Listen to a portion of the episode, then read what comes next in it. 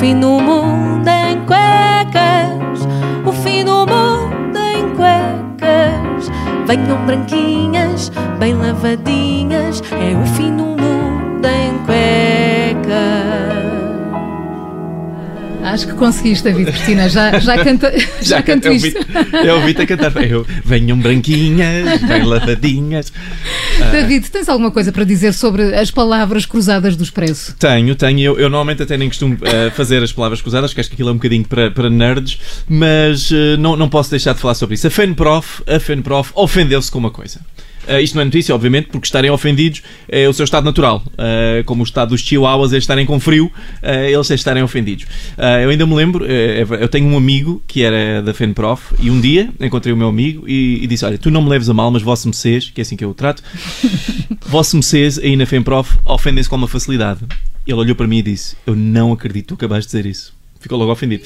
Uh, mas pronto, a FENPROF, a FENPROF ofendeu-se. Uh, outra vez. Se calhar já se mudava o nome daquilo para FENPROF. Um, um, enfim, então porquê é que eles se ofenderam agora? Uh, foi com as palavras cruzadas do Expresso. Como é que isto é possível? Uh, o Expresso deu a seguinte pista. Ensinam quando não estão de greve.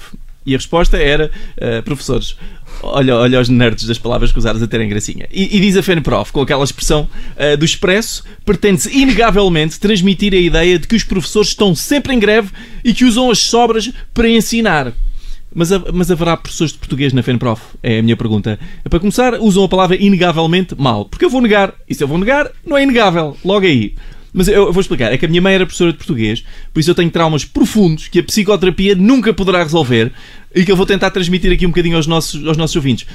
Um, se eles ensinam quando não estão de greve, isto quer dizer que a principal atividade é ensinar, não é estar de greve. Se se dissesse que estão de greve quando não ensinam, a resposta certa não seria professor, seria FENPROF. Uh, maldade, maldade. Uh, assim, a FENPROF, uh, eu mantenho a minha teoria que não há professores de português na FENPROF. A FENPROF exige um pedido de desculpas ao Expresso e diz que a ausência desse pedido de desculpas é indesculpável. A ausência do pedido de desculpas é indesculpável? Claro que a ausência do pedido de desculpas é indesculpável, por isso é que estou a pedir um pedido de desculpas, desculpem.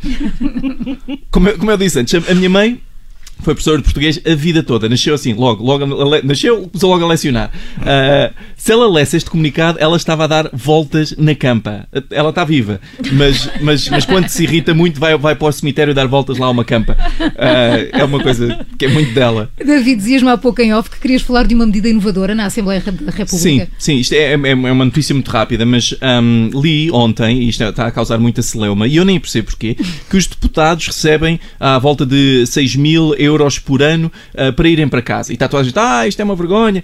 Eu tenho que admitir que isto é uma política fantástica e possivelmente muito inovadora. Se calhar os outros países deviam copiar. Vamos ver se funciona. É que até agora temos pago aos deputados para irem trabalhar.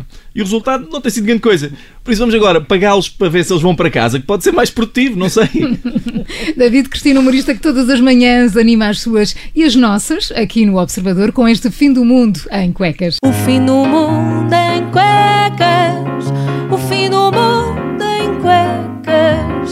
Venham branquinhas, bem lavadinhas, é o fim do mundo em cuecas.